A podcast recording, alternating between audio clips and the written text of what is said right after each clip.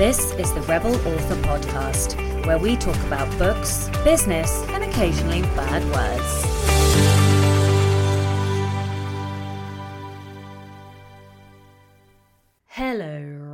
Rebels, and welcome to episode 49 of the Rebel Author podcast. I can't believe how close we are to a landmark episode, and I also can't believe that we are nearly at the one year anniversary of this show.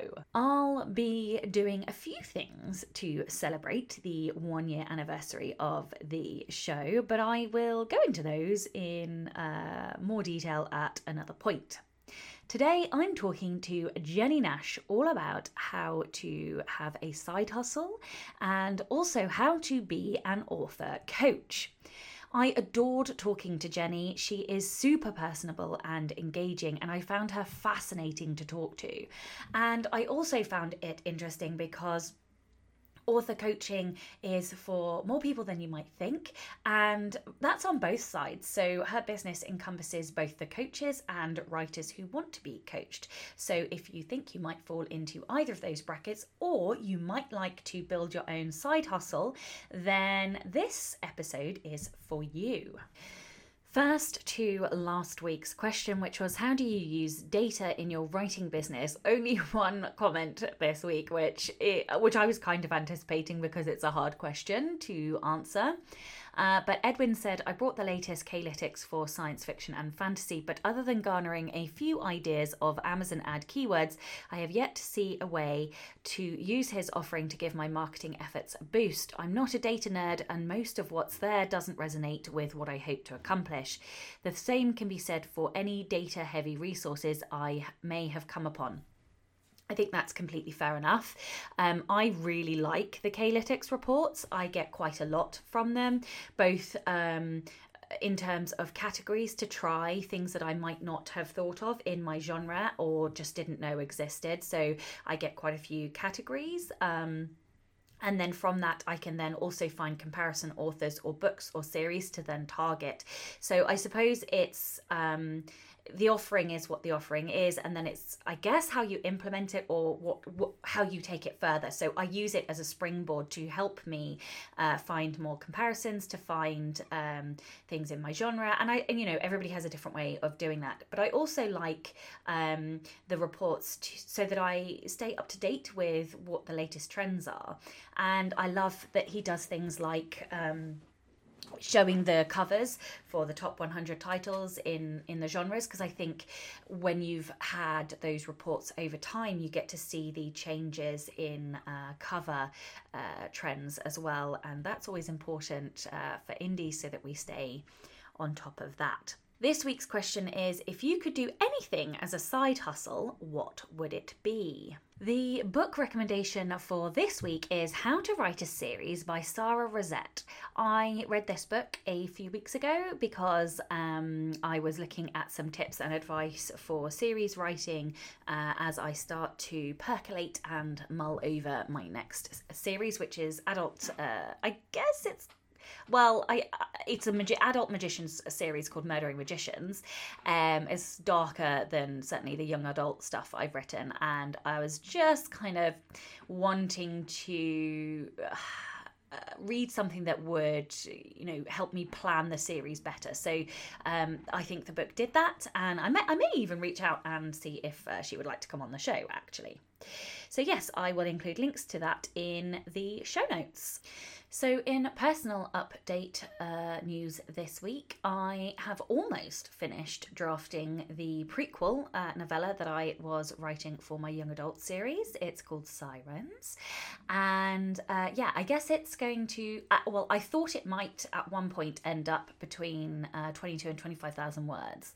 Um, but now I'm I, I basically ended up hacking out some chapters that I thought I needed to include because because I needed to include them. And actually, uh, as I've started to delve deeper into what this book is, it doesn't need those chapters. So I've hacked out some. So I reckon it's probably going to end up at somewhere between 15 and 18,000 words. So it's really nice to actually um, be able to finish something. And okay, yes, I know it's short, but uh, yeah, I will be able to have another finished book uh, this year, which is going to be fantabulous. I have also been working on the prose course. I restructured it, as you know, I think I mentioned that last time, uh, and I've been delving deep into uh, using the senses and crafting that course. So I'm excited now. I, I sort of wobbled a bit. I've been struggling with doubt and imposter syndrome the last few weeks, as well as exhaustion um, and uh, like just stress over trying to get my son into a school. And um, so, yeah, it's nice to just be pushing forward now. Also, uh, what else have I done this week? I've been doing uh, some admin that's been long overdue and trying to just work on some of the basics of the business. Um, I've left a lot of things over the last few months uh, in order to just focus on getting words down and uh, there's only so long you can leave the business stuff before you have to start doing it um, oh, yeah, just to say, don't forget um, the book that I co wrote with J. Thorn, uh, Nine Things Career Authors Don't Do, Rebel Mindset, is out. So, for all those rebels listening, or all those uh, people who would like to be a little bit more rebellious, or who just enjoy the rebel aspect of this podcast, then do go and grab yourself a copy. It is in KU, so you can uh, borrow it for free if you have a KU subscription.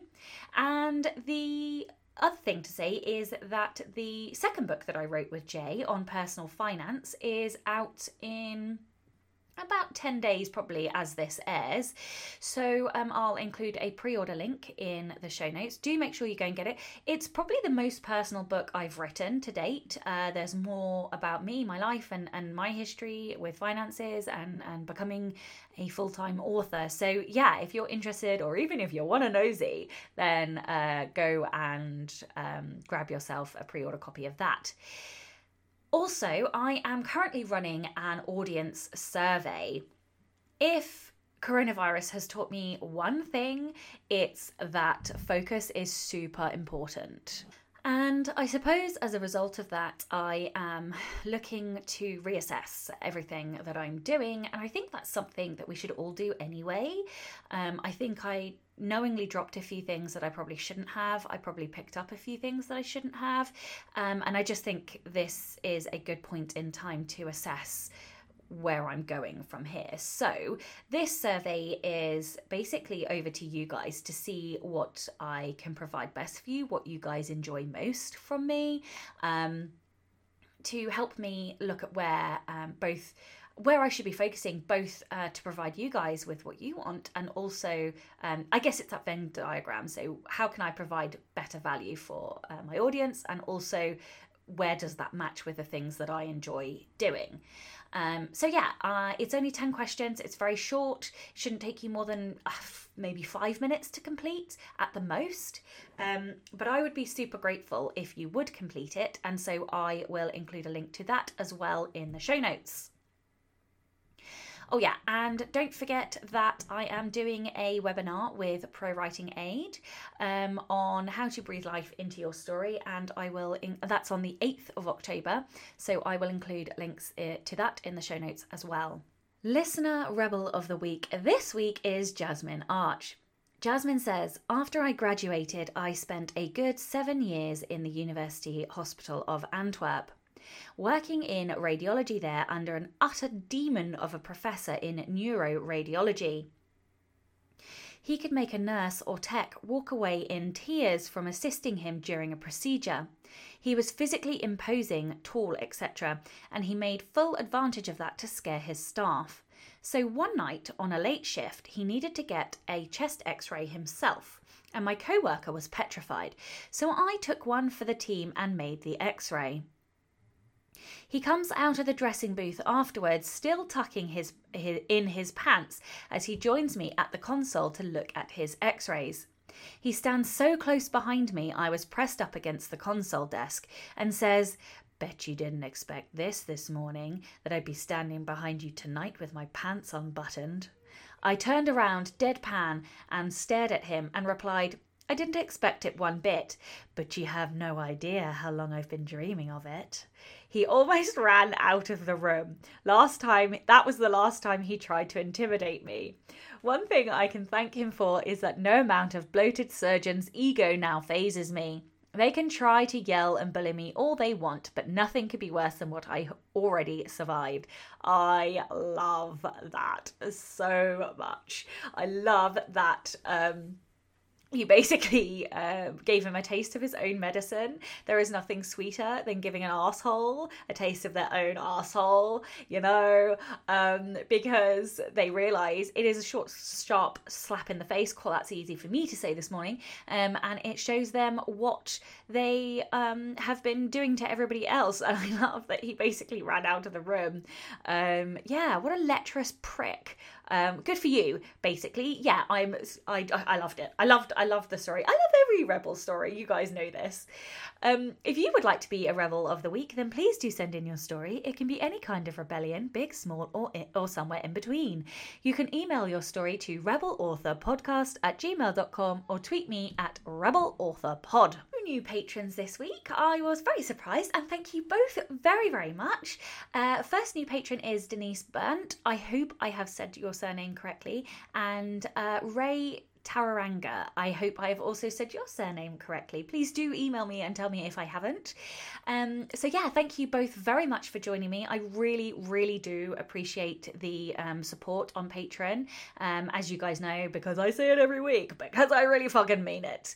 Um, and yeah, and so obviously a huge thank you to all my existing patrons as well. You guys um, genuinely help to keep the podcast running, and um, you like like t- for two reasons: not only financially, but also because by having patrons, it makes me feel like you guys want more of the podcast.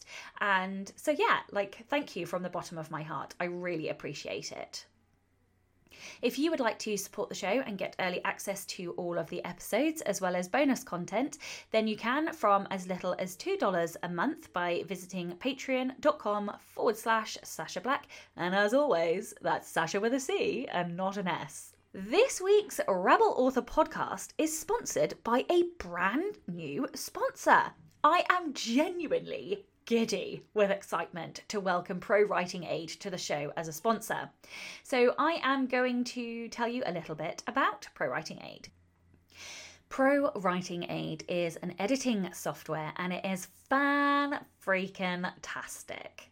I use it personally, and I I guess you can describe it as like an all-encompassing grammar checker, style editor, and a writing mentor to boot. And that is just a few of the reasons that I bloody love this software. Pro Writing Aid is about more than just finding your grammar mistakes.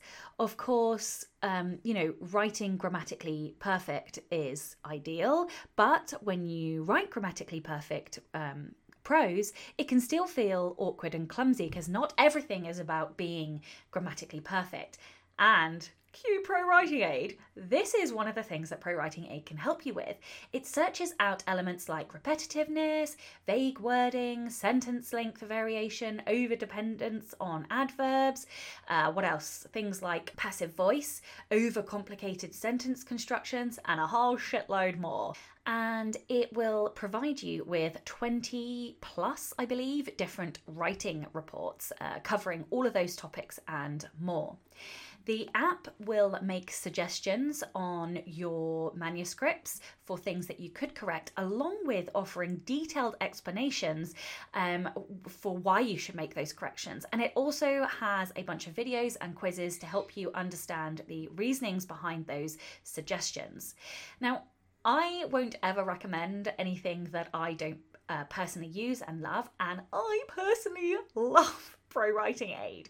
I use it as my last line of defense. So I uh, do a draft and then I'll do my own personal edit and then I run it through Pro Writing Aid. And you would not believe how much it still picks up, despite the fact I've probably read my manuscript a gazillion times. So, yeah, I, you know, other than the fact um, that it picks up all of those very writer specific things, um, I also love it as a last line of defense. And of course, Pro Writing Aid, nor any software for that matter, will ever replace a human editor. But what it does do is it helps you to self edit your work to a deeper level. And that's so important because when you then send your manuscript off to an editor, they will be able to focus on the meat of your story, your characters, and your prose, and helping you take your man- manuscript from what is a solid draft to something that is shiny and unicorn and glittery like, rather than the editor having to spend their time fixing basic writing issues. And as a developmental editor myself, I can tell you it is a huge frustration to me when I receive manuscripts that um, have a lot of basic mistakes in because it means I can't help you, uh, you know, bring your manuscripts up to perfection, uh, perfection in air quotes, of course. Um, you know, because I'm spending so much time uh, correcting basic things. And Pro Writing Aid will help you uh, eradicate those basic mistakes. So, yeah, if you haven't checked it out, what are you doing with your life? I am going to include a link in the show notes to uh, Pro Writing Aid software as well as the uh, Rebel Author discount code. So make sure you go check it out. Alrighty then, let's get on with the show interview. Welcome, Jennie Nash. Hello and welcome to the Rebel Author podcast. Today I am joined by Jennie Nash. Jennie is the founder of Author Accelerator, a business that has trained more than 50 book coaches to support authors through the entire creative process of writing a book. In addition to Author Accelerator, Jennie has been working as a private book coach for eight years. Writers serious about reaching readers have trusted Jennie to coach their product, projects from inspiration to publication, landing top New York agents and book deals with houses such as Scribner, Simon & Schuster, and Hachette. Jennie started her career on staff at Random House and has spent 30 years on all sides of the publishing industry. She is the author of nine books and has written hundreds of magazine articles for national publications. She has taught in the UCLA Extension Writers Program and spoken at writing conferences all over the country. Welcome. Thank you. My my bio has never sounded better than in your beautiful um, your beautiful accented voice. So I'm just gonna sit back and listen to. Oh, thank you. Yeah. oh, oh, thanks. I th- I think it's just British accents generally, but I feel I, like that about American ones. So. That's so funny. Yeah, we. I think we all sort of swoon when we hear them. Absolutely. Okay, tell tell everyone a little bit more about you and your writing journey and how you ended up where you are today. Well, I was a mid-list writer. All those books you talked about, uh, six of them were published by Big Five publishers. I had three memoirs and three novels out, and a mid-list writer is exactly what it sounds like. It's it's just stuck in the middle. it's neither you're neither a debut author with all the excitement and promise, nor are you have you broken through to be, you know, a big seller. So you're you're sort of in the middle and it's a place a lot of new writers would love to be, but when you're actually there, it it didn't feel so great. And so I was feeling a little bit like my writing career was was stalling out and struggling and and stuck and around the same time, I started teaching in the UCLA program and was really finding my feet as a teacher and a inspirer of writers and I I didn't know that I had such a philosophy of teaching writing but it began to emerge during those years. And what I noticed was so many of my colleagues in the teaching program you know we teach writing we teach craft we teach here's how to write dialogue, here's how to write a scene, here's how to get emotion on a page, whatever the skill or, or the craft piece is. And those are things that we need. But it's a little bit like teaching somebody to install a sink faucet in their house and and thinking that you've taught them how to build a house you know and it i was feeling this frustration and started thinking about a new way a sort of more holistic way of teaching and and was bringing that into my work and one of those colleagues who was very craft focused actually asked me if i would help her write a book all the way from zero to, to publication. She had this very strong vision and this very strong idea, and she just didn't know how to go about it. So she wanted a process and a system and a structure around it and and I said I think I know how to do that. So we sort of entered into this experiment together and uh, it worked out so beautifully. The that writer was Lisa Cron, and that book was Wired for Story, which became holy shit. right? It became yeah. A massive, I have that book. Yeah, became a massively big seller. She became enormously popular in the writing world. And then I helped her write her second book, uh, Story Genius, and she's actually just finished her third, which will be out soon after, well, next year. But um, so she got a whole new career and as a as a writer and a speaker and a and a you know teacher to to everyone and and I got a whole new career because all of a sudden I thought oh this is this is using all my superpowers. This is even better than writing. This is even better than teaching. This is all the things. And I began forming this framework for for being a coach. And the next two writers that I worked with both landed big five book deals as well. So I had this 100% success rate. And it just took off from there. And and I realized that I was a I had been a really good writer but it turns out I'm I'm an exceptional book coach. And and it felt like I really found my found my place. And um, as you said in the in the intro um, I, started a book coaching company and that has been a whole other journey, which I'm sure we'll get into.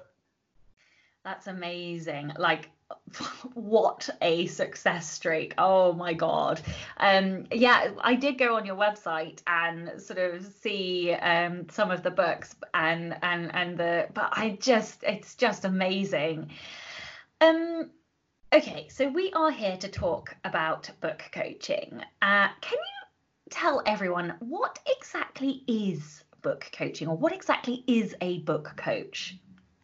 So it's a the reason people don't know what it is, I should talk about that first of all, is because it's very new. The the publishing industry has changed a lot over the years and it's changing right in front of us even as we speak. It's changing all the time and it's it's becoming uh, more well, I guess I call it flatter, right? Where there's there's not just gatekeepers and if there's more open openings for writers to get their work out. But what's been squeezed out of the publishing industry was that mentoring or nurturing or ongoing sustaining support for writers that traditional publishing used to give back in the day. I always think of Max Perkins and Hemingway as back in the day.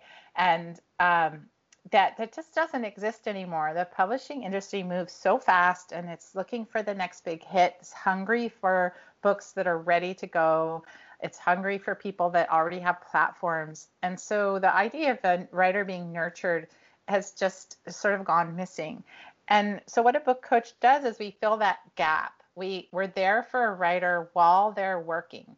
So an editor typically comes in when the work is finished and and they make it better. And anybody who's ever been edited knows that that's the dream. It's I love being edited. I have such massive respect for what editors do. But what book coaches do is come into the process even before that. So all the way through while a writer is thinking and conceiving of the book and trying to get it on the page and working it out and also trying to come into their identity as a writer and dealing with all the emotions of the process. So we end up being a project manager, an editor, a cheerleader, uh, you know, backboard for ideas, and just being really, I think of it as being just down in the muck of the creative process with the writer.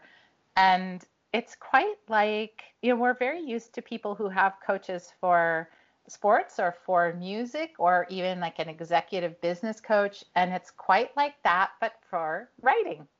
Yeah, that's really interesting. I never thought about the comparison with things like sports, but you that's so right. And even, you know, the athletes who are at the top of their game have coaches. So why shouldn't writers who are, you know, trying to get to the top of their game or at the top of their game have a coach too?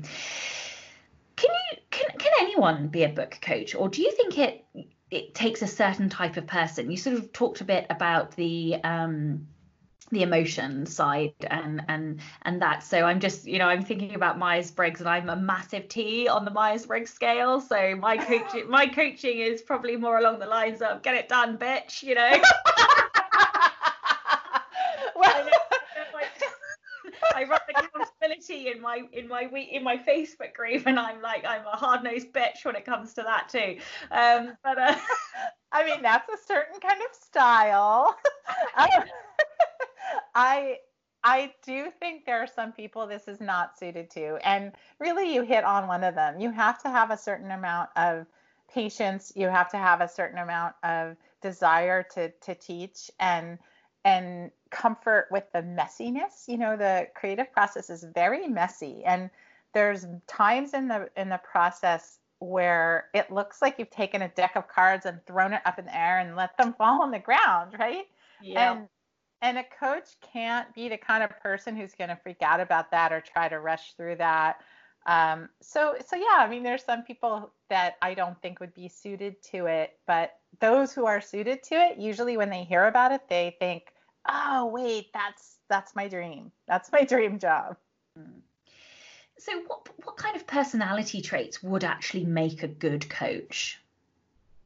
So, I think the number one thing is compassion for writers and the writing process you know i don't have to tell you writers are crazy you know when i'm talking about like the chaos of the process they're crazy i'm one of them so i'm i'm telling on myself here you know you get crazy. I i happen to in the last two weeks i have three clients who are pitching right now. And it doesn't it doesn't it's kind of unusual. Usually you know i'll have one client who's pitching but to have three who are pitching at the same time and these all happen to be incredibly competent, very successful women who have, you know, the polish, uh, they, they're polished and poised and the whole thing. And every single one of them is just losing their mind and, you know, freaking out. And so a good book coach is going to have compassion for that. That, you know, we're, you're going to know that that's okay and that's part of it. So I think that's the first thing. The other characteristics would be curiosity. So a lot of the times I'm just asking questions. Well, why are you making that choice? Why are you doing that? What is this in here for? What is the purpose of that scene? You know, explain this to me. I don't understand what you're doing here. So it's kind of a curiosity about what's in the writer's brain and what's on the page and digging digging into that.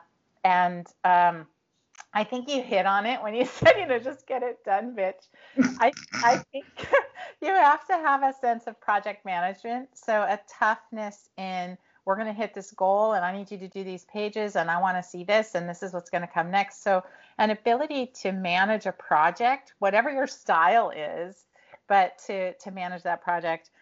And then finally, this is a thing I'm really um, adamant about these days. I think a a book coach is going to be successful needs to have some entrepreneurial skills and a sense of the digital the modern digital marketplace because we don't have a storefront. You're not opening a shop on main street. We are operating in the virtual space. And in the uh, shutdown we've experienced with covid uh, book coaching is actually really booming right now. And it's just kind of one of those pandemic proof businesses because you do it from home. Mm-hmm. But that means you've got to be willing to understand how that world works and how to be in that world and some of the tools of that world. And if there's somebody who's just not ready, willing, and able to jump into that space, I I, I wouldn't know how to teach them how to do it. So um, it's compassion, curiosity, the ability to manage a project. Uh, the ability to want to teach one-on-one and then this digital business savvy I think that's so interesting. There's so many things there. I used to be a project manager, would you believe? Oh, and, yeah. Um, yeah, I used to lead these. Um, so we, I had many lives as a project manager, but one one of the last ones I did before I quit, um, we we basically had to go in and pull out a failing actually i probably shouldn't i don't know if i'm allowed to talk about this. It was a failing company let's put it this way and um, we were absorbing them. And i and, and there were lots of vulnerable people involved uh, like service users. And um, basically i held like a we a daily stand up where i'd be like literally calling people out you know have you done this? Have you done that? Why not? What's your you know there is no excuse. Get it this that. More like a military uh, kind of stand up uh, the other thing i wanted to say is the curiosity. I think that's really interesting. And when you were talking i was thinking so i run another podcast called next level authors podcast uh, with a co-host called uh, Daniel Willcocks. And he literally is the epitome of that curios- curiosity. He has such a um, charismatic way of, of, asking questions that I don't have. So he he doesn't usually send questions before an interview because, and he's even said it to me, it's the curiosity in him that leads him to ask the next question. And I and I adore his question style because I just can't do it. And it's not I am curious because uh, I have all these interesting, weird oddities that I'm curious about, but I freeze when I'm not p- prepared. Mm. And so I'm mm. guessing that to be a good book coach, obviously you cannot prepare in advance for those meetings where you then have to dig deeper. And so I I am panicking, sat here panicking, even thinking about having to do that because I I would literally sit there and freeze about what I was going to ask next. I have to I have to know every question that I'm going to ask. Of course, I will ask more during an interview, and and obviously I'm on a tangent now. But for the most part, I have to know that structure before I go. So yeah, I just I found that really interesting and. Um, um, I can see Daniel making an amazing book coach just because of those. Like he, he is he is the the epitome of those uh, qualities and skills. Um, okay, so we've talked about uh, the personality traits. What what other skills would um, a book coach need to have, or I guess what experience from past lives would they need to have? Well, there's six key skills that I've identified that I teach in my book coach training courses, and I can whip them off here very quickly for us. So the first is mechanical editing ability, and that's just technical mechanical edits. You know, you just know how the English language works, and that's actually quite easy to come by because it's pretty easy to learn that skill. So most of the people who come to this work are already pretty good at that. Um, that's not to say like I'm a terrible speller and I always forget the Oxford comma and what have you, but you know, I'm just talking about in general, you have to know how it works.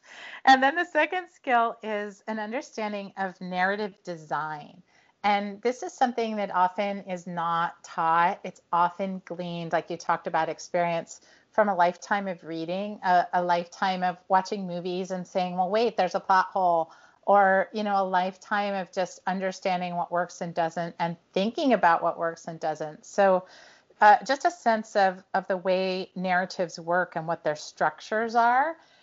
The third skill that we teach is a sense of the marketplace. So this is something oftentimes the coaches who come into our training don't have is well, how are books bought and sold? What are agents looking for? What are the trends in how books are sold? What's happening with bookstores lately? You know, what's happening you know there's there's so much news as i said earlier the publishing industry changes all the time. So some sense about how are you going to keep up with those changes? How are you going to advise your clients about which publishing path is right for them or how the money flows in different publishing paths or what they're likely to make or what they're likely to have to pay or who's in charge of marketing? All those questions really so you can um, support and guide your writers well.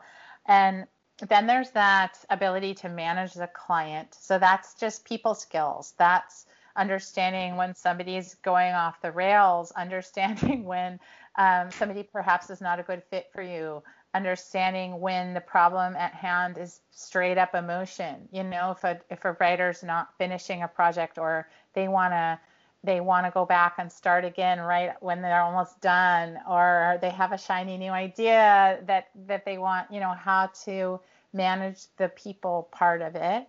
And then there's the project management part we spoke about which you would be amazing at right? Mm-hmm. Here's the here's the goal. When are we going to hit this this deadline? How many pages do you have to write to to meet your you know where you want to end up? What is your goal? How you know what are we aiming for? How do you get there? Those those are skills we teach and then finally, the the thing I've been talking about is this um, how to actually run the business online. So those are the the six skills that that we teach. And the thing that's amazing is they're all teachable. So you know, somebody who hears all this and thinks this sounds great, but I don't have I don't understand what you mean by narrative designer. I don't I've never understood the marketplace. I can't even figure that out for my own book or you know that those are they're things that can be taught. And I also want to point out that what's not on this list because I think it's as important as what's on this list. And what's not on this list is you don't have to have an agent of your own. You don't have to have a bestseller of your own. You don't have to have an MFA or a PhD in English or any sort of credential that, you know, whatever fill in the blank credential. You don't have to have those things. The the people that we have trained to be really successful book coaches in some cases don't even have a high school degree or they majored in i have a, a student right now who was a um, anthropology she's an anthropologist. And uh, we have a student also who was a birth doula so it you don't have to have a certain background or any sort of certain credential. And the the reason for that is i really truly firmly believe that coaching a writer to do well is a totally different thing than being a writer yourself. They're two really different skills. So it's it's not good writers don't necessarily make good book coaches. And i think we often see that with famous writers who hold their workshops, you know, that we all want to go to all over the world. And they they're not always great teachers because they're kind of native geniuses. They just know how to do it and they know what works for them, but they haven't really broken it down to figure out what works for somebody else. Oh, I I could not agree more with you. I get um I get very frustrated that so many writing craft books are dry and it it is just the it is just the ultimate irony that a writing craft book should be so dull to read. Like you, that is why. So I write nonfiction, and and they are writing craft books, and I purposefully go out of my way to make the craft books fun and sarcastic and sweary and you know interesting to read. Like the whole point is is I'm a writer and therefore if you teach writing, I, I honestly believe you should make it engaging. But the, the point I was going to make is um, I think that so many people struggle with that aspect in particular is because when you get good at something you, you, it is an it's it's automated. So um and and when you automate something it goes into your long-term memory and into your subconscious. And because it's in your subconscious you then so if for example you get in a car you couldn't necessarily after you've driven for 10 years you couldn't necessarily tell somebody how to drive that car. You just get in and your muscle memory does it. And so to be a good teacher you have to make conscious what is already subconscious for you.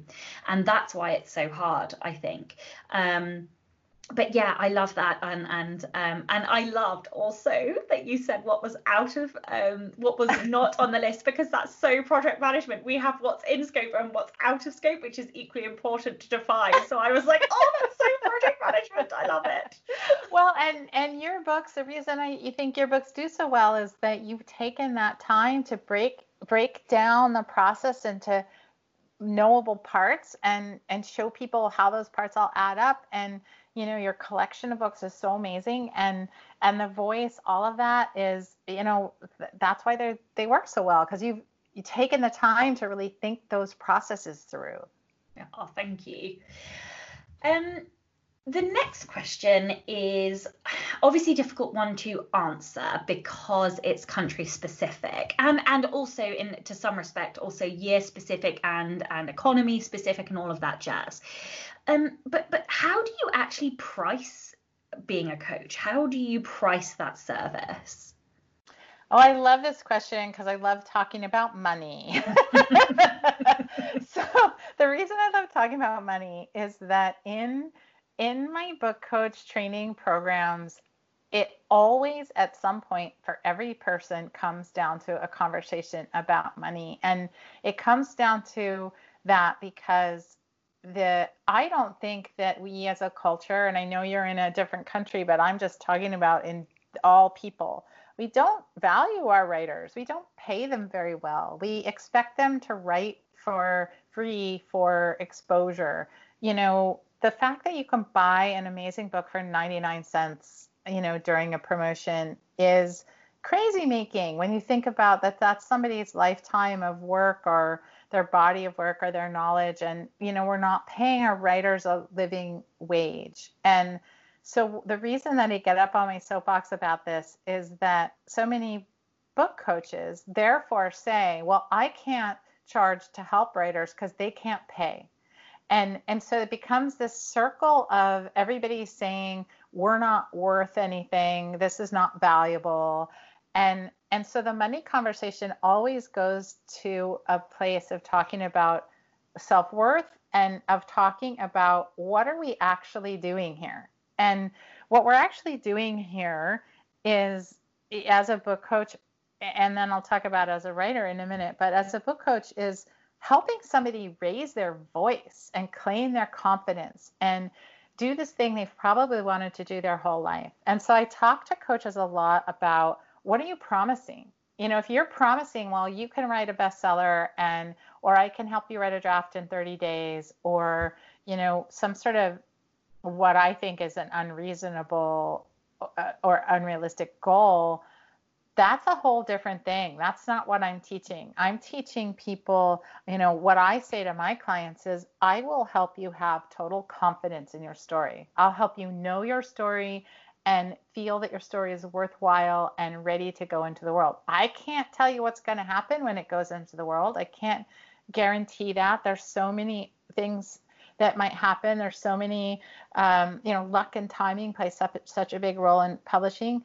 So then when you talk about what we're what our goal is, what we're actually trying to do, it becomes a service that's much more akin to um, oh, if you think about a personal trainer in a gym or um, you know a health coach trying to help you feel better, you might have some metrics you want to hit, but oftentimes it's the process that becomes so powerful. And so I try to really work on teaching my coaches what to define as as their goal. And and in my own coaching contracts it's kind of hilarious. I i bend over backwards to say what i'm not promising what i'm not guaranteeing and what what i can't do for them. And and that's all a way of talking about what we can do.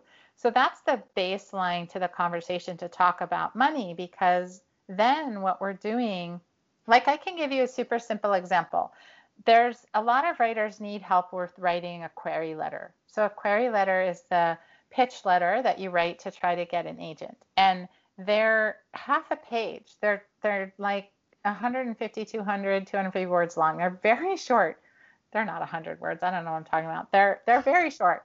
But um, you know, so you think if somebody wants help editing their and and uh, the editing their query letter, I see so many people charging like 50 bucks for that because it's a tiny letter, right? So uh, let's charge 50 bucks and I'll and I'll edit your letter and we'll go back and forth a few times and then it'll be ready to go out.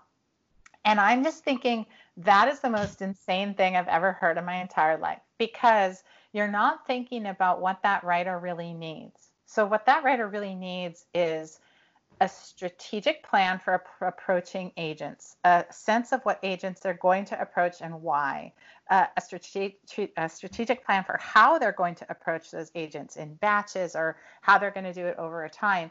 Then they need the query letter edited, but it needs to have such a sense of what that story is and what the goal is and where it's trying to fit in the marketplace and all of these elements. And that writer needs to be prepared for this work because it's the moment when a writer stops being a creator and stops starts being they have a product to sell. So they have to prepare that mindset shift. They have to know what they need to ask of an agent, what what the business transaction is going to be, what the red flags are. So when if if I do uh, help somebody with a query, I charge $3,500. so, so other people are charging $50 to edit the letter.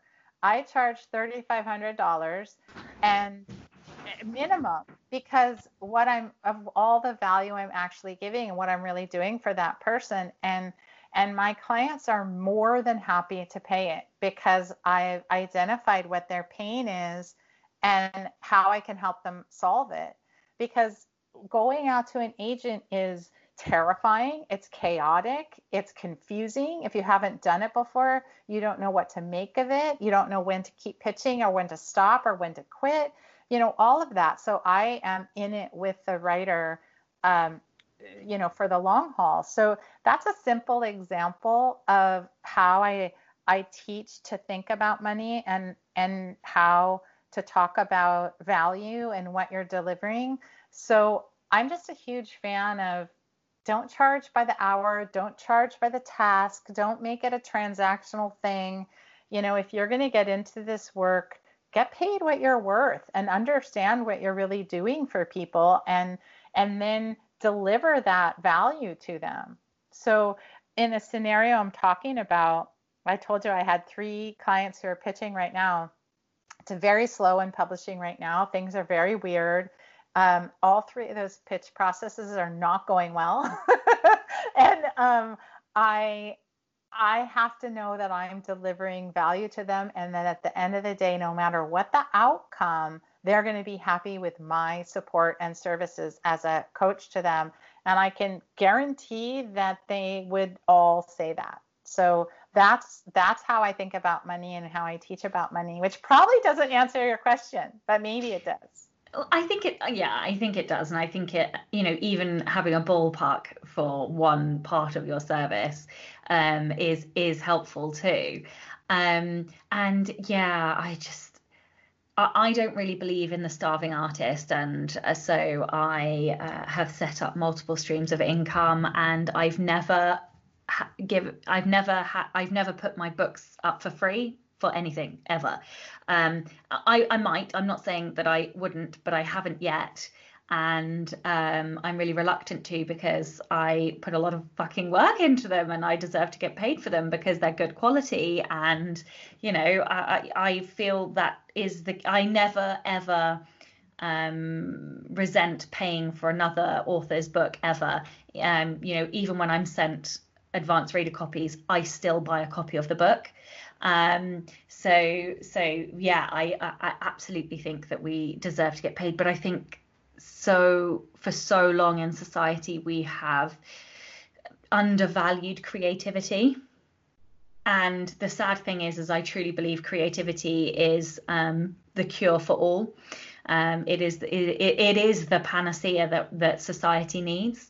If only we would be allowed to be creative in all of the different industries.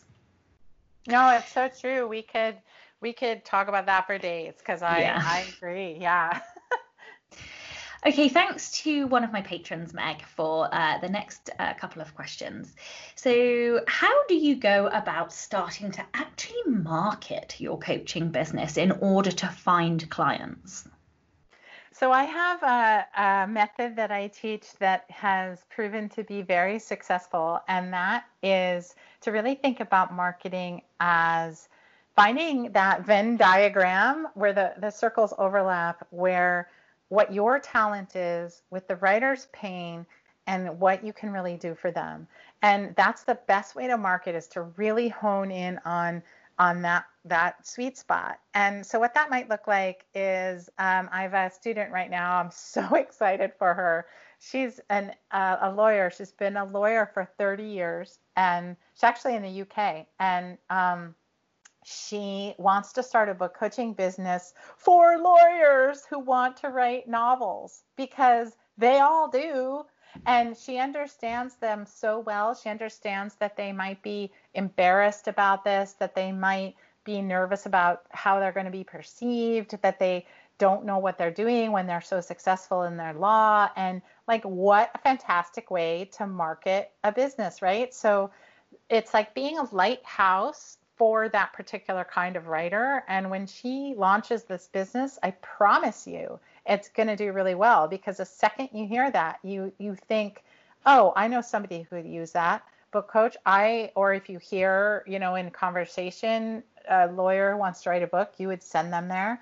Similarly, um, I have a book coach who really, really loves working with people for whom English is their second language. And she loves that because she really likes uh, learning about their culture, learning about their process, learning about their, you know, who they are and what they're bringing forth in their books. That's part of what she enjoys. And so she has a specialty that, again, if if you can identify so clearly who your ideal customer is, that customer is going to find you. Mm. And uh, you know, one other example I'll give is a coach who is really into speculative fiction and recognizes that the vast majority of writers of speculative fiction are men. So she's focusing on women writers and specifically women writers who are working on issues of social justice. And that's a super narrow focus. But all of these are the foundation of excellent marketing. So the answer to the question is not like, oh, take out a bunch of Facebook ads or go to a conference and hand out your card. Like those are just tactics. And sometimes mm. they can be part of a marketing plan. But a really solid marketing plan is is about knowing who you're serving, what are you doing for them, why are you serving them, why do you care about them, what you know, why is that your superpower, and and then letting everybody that you know know about that.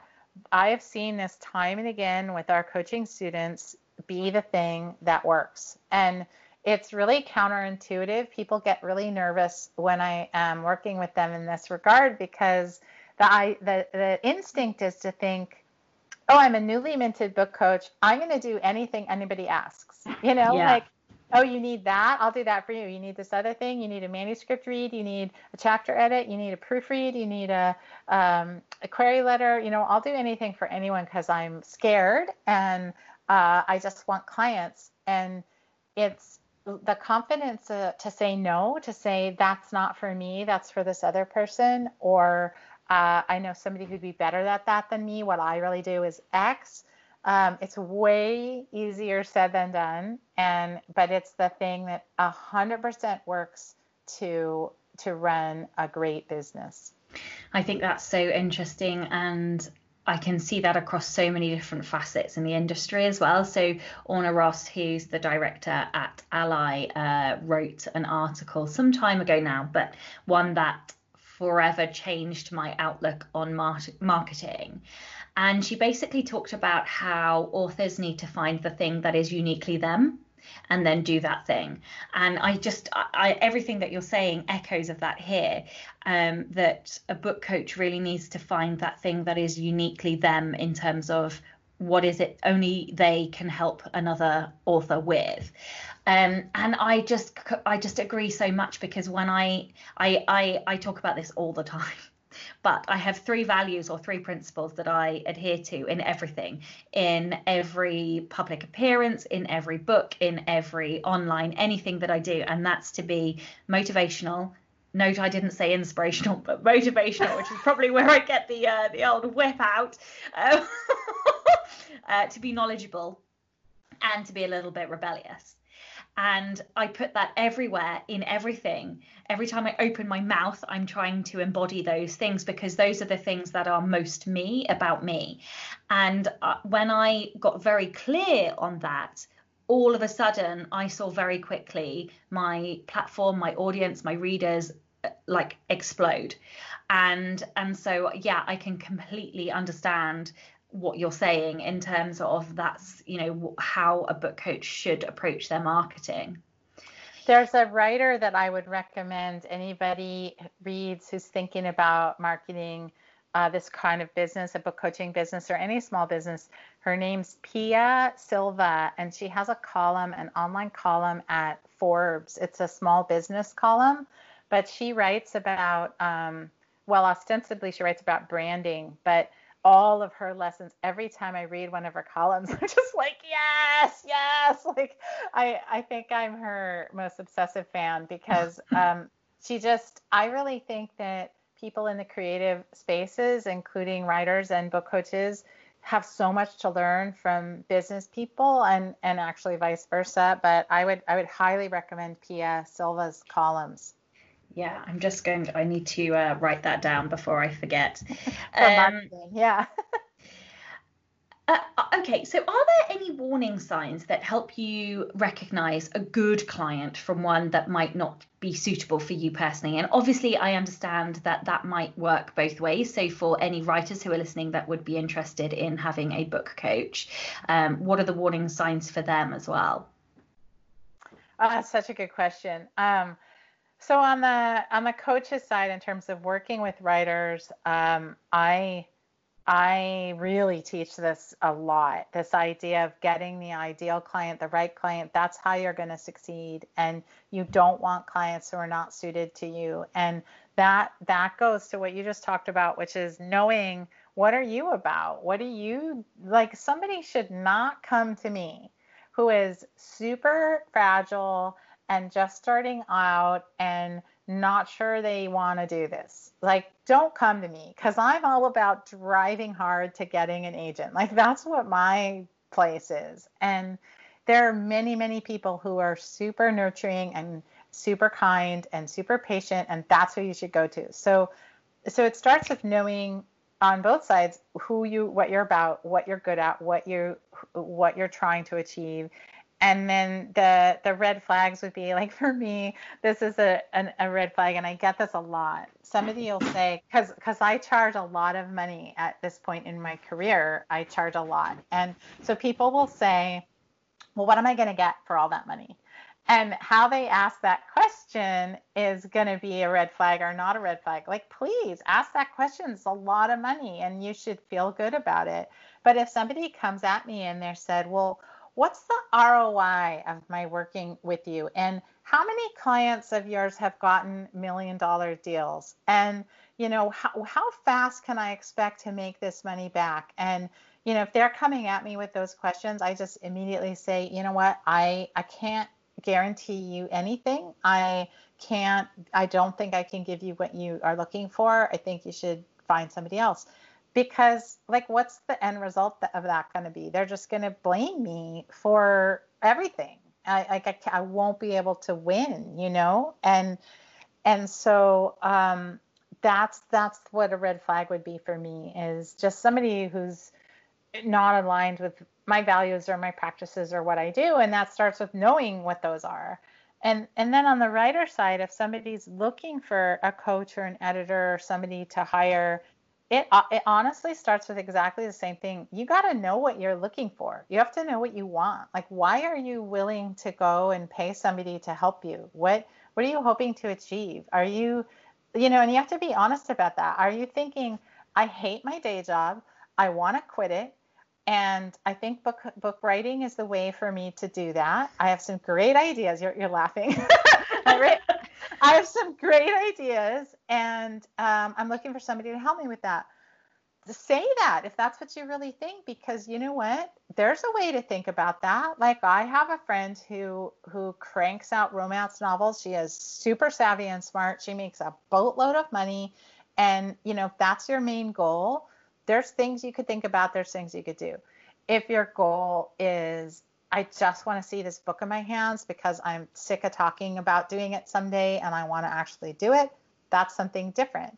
You know, you, you've got to know all the different layers of what your goal are so that you can then ask for what you need from from that coach or person. And um, you know, if you're if you're frustrated that you've been rejected, if you don't understand why, if you've tried to do it on your own and you want to seek professional help because you want to see that maybe you've been doing something wrong and you're open to learning that's something really different too. So it all in both cases it just starts with super uh, radical self knowledge and uh, being willing to say what what you really need and not taking on a relationship or a partnership that's not going to give it to you yeah, I'm glad that you uh, mentioned having self knowledge and self awareness. This is why I would be a shite coach because I I talk regularly about how I don't really know myself. all the time. And I swear that I would have been a writer much younger if I'd just known myself a little bit better. Um, but uh, what was I going to say before that? Uh, no, yeah, I'm glad that you, because I was just sort of coming to that conclusion that actually being a book coach requires you to know yourself um, a, a, lot. And the other thing that I was going to say is it sounds like um, the ideal client, uh, may, may, uh, yeah, client. Maybe this is just for you, but I think obviously for a lot of people who want to be good book coaches is to have a client who is willing to take responsibility for their actions. That's kind of where what I heard from you because um, those people who are already frustrated and angry because the world hasn't, you know, landed on their lap a, a, a you know uh, agent uh, or whatever contract um, they obviously are not accepting responsibility for that. They are externalizing the blame. And yep. so i guess one one red flag would be somebody who doesn't in you know and i'm not saying you have to always internalize everything but you know you have to take responsibility for your actions. You're not going to get anywhere unless you do the work. And and i suppose being a coach you you don't actually do the work for them. They still have to do the work. Um okay what, what, what kind of offering should a coach give? Should it be short sessions, long sessions, multiple sessions? Should it be packages? Uh, do you give a free consult at the start? All of the above? Like, what does that look like? Well, I'm sure you can get a sense that it can look like anything depending on so many factors. I was just consulting with a new book coach who's a mom and she's stuck at home with their kids in the pandemic now and she's a single mom and she's trying to get to launch a book a book biz, coaching business now so it would not make any sense for her to offer something that's going to take a ton of daytime hours, a ton of phone call schedules, because her kids are going to interrupt her all the time. You know, even when I was talking to her, they were their Netflix show was over and they come padding in, mom. You know, so she needs to do something that she can kind of do fast. She can do in short bursts of time, maybe before the kids get up or after they go to sleep. You know, it's kind of context dependent on on what she can offer. And there are many things you can do within that that framework. So, you know, it it just depends on what that coach is is about and what they're doing and what they're why they're doing their coaching. A lot of uh, book coaches train because they're writers, and you know that writing income is very very up and down. And you know, you can make a lot when a book comes out, and then you can make nothing. And so, uh, book coaching as a side gig can help stabilize that income. And if you're looking for that, you're going to be looking for things that you can do that are that are going to be consistently bringing in clients and that are not going to take all your rating mojo from you. You know, so um, it's kind of a really looking at all of those things and and figuring it out. I personally just deeply love the long relationship aspect of working with the writer over time. And I used to do uh, short strategy sessions where I would help people like, what's your burning question about your book or about publishing? I'll help you with that. Um, like we'll do an hour long consult. And I think you do that actually.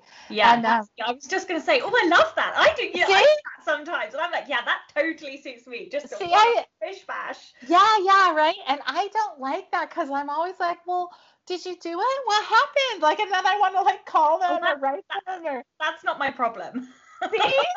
See, so that's that's what I mean. You have to know. And there are people who love what you do and and like I want to be part of the unfolding story and the long process. And sometimes that means like I have a client right now who had a baby in the middle of a book and you know, so I've been with her through the entire pregnancy and now she has a child and you know, like I become part of the whole unfolding of all the things and you know so it's just it just what suits you and what what you like Absolutely. I, I'm giggling because I very specifically called it consulting and not coaching because yeah. um, the thing that I love is to um, be there for that one high powered, intense hour and see the light bulb go because it's a very focused, very niche um, one hour where we will work together to find and solve whatever the issue is.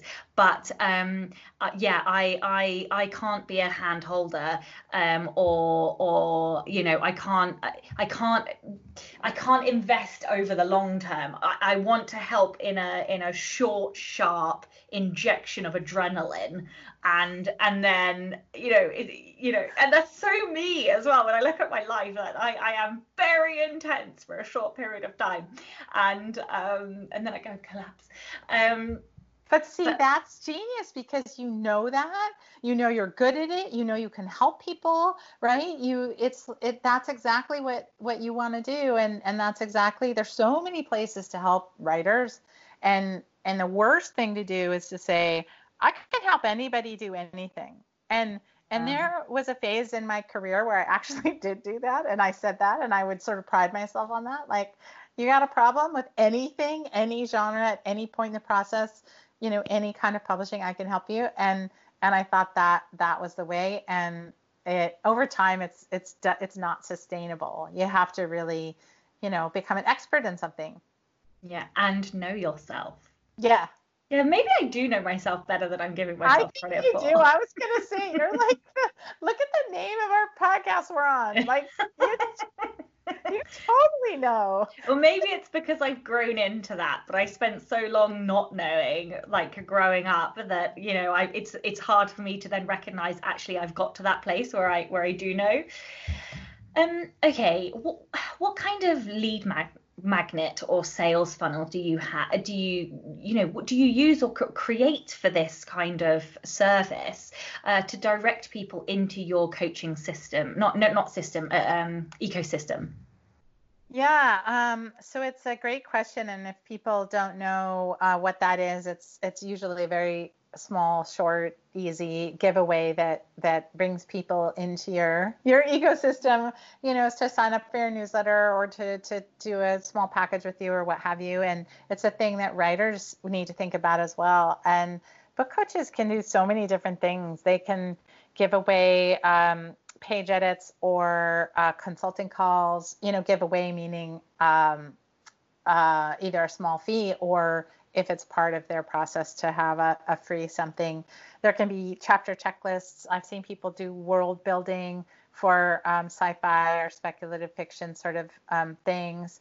Um, at the moment, I've just finished constructing a six-part free video series on what a book coach is and all the things we've been talking about actually like who would make a good one what are those six skills you need um, who you know how do i market how do i make money um, just to answer all the questions people typically have about book coaching. And I put together that video series that that's where I draw uh, drive everyone to now.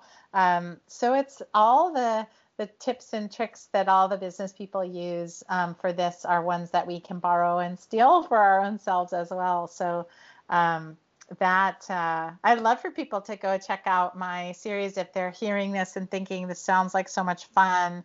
Um, it's really the series is really designed just to really help you think is this right for me? Is this something I want to do? And you can find it at bookcoaches.com backslash ABC.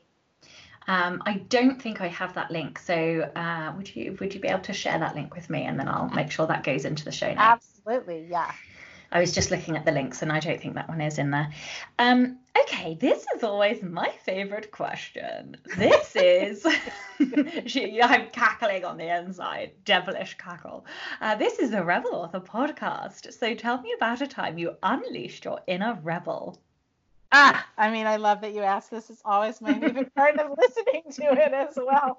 I, I, it totally stressed me out when I saw that you were going to Everyone says that. Everybody says that. Literally everybody. And it makes me love that I ask it even more.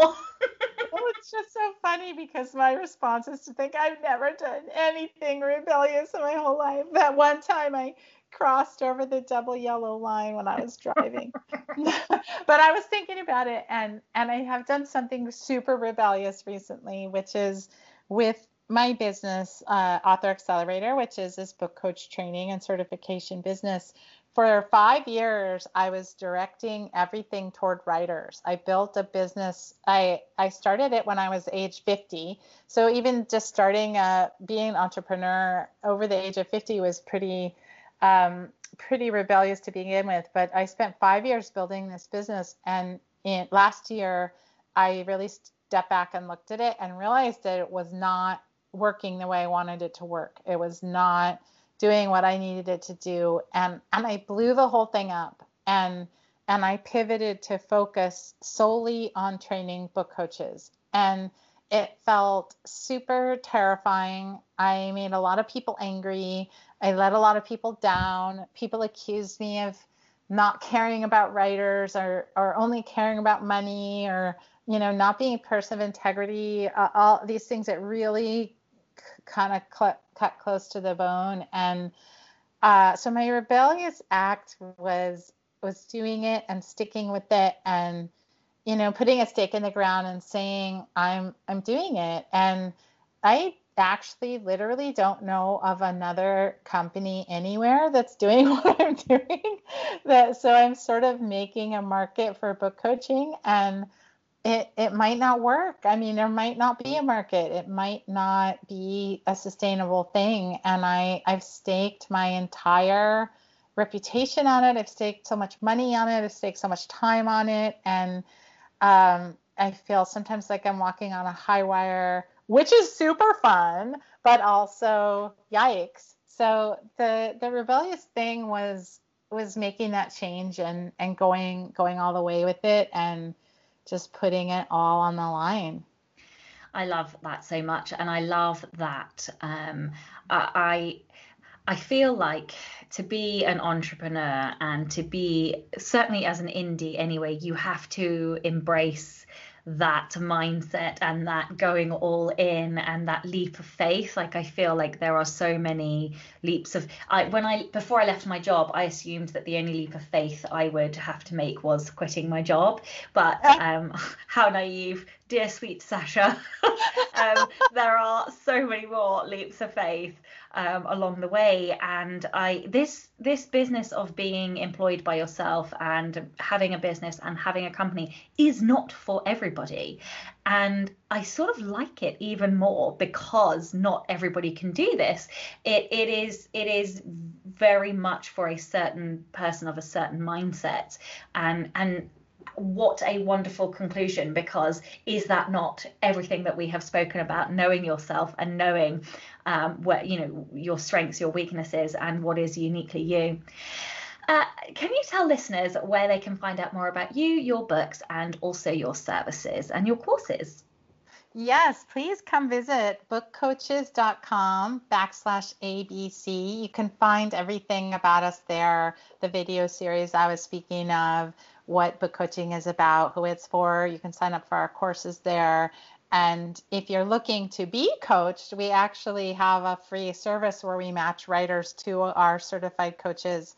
And you can find that at authoraccelerator.com. So that's for a writer who thinks they might want a book coach.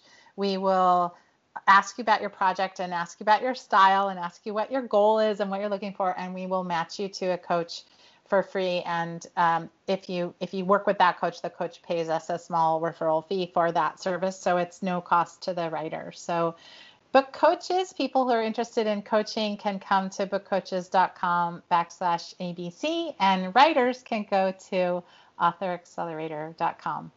Amazing. Thank you so much for your time today. Thanks for having me. You're most welcome. Thank you also to all of the show's patrons. If you would like to get early access to all of the episodes, you can do so by visiting patreon.com forward slash Sacha Black. Thank you also to everybody listening. I'm Sacha Black. You are listening to Jennie Nash, and this was the Rebel Author Podcast. Next week, I'm talking to Tiffany Yates Martin, and oh my goodness, we geeked out big time. I was super excited, super in love with this conversation, and I think you guys are going to get so much from it. Uh, we are talking all about editing and the nitty gritty in your manuscripts and your stories. So look out for that next week. Don't forget to tune in and subscribe on your podcatcher. And when you have a moment, please leave a review.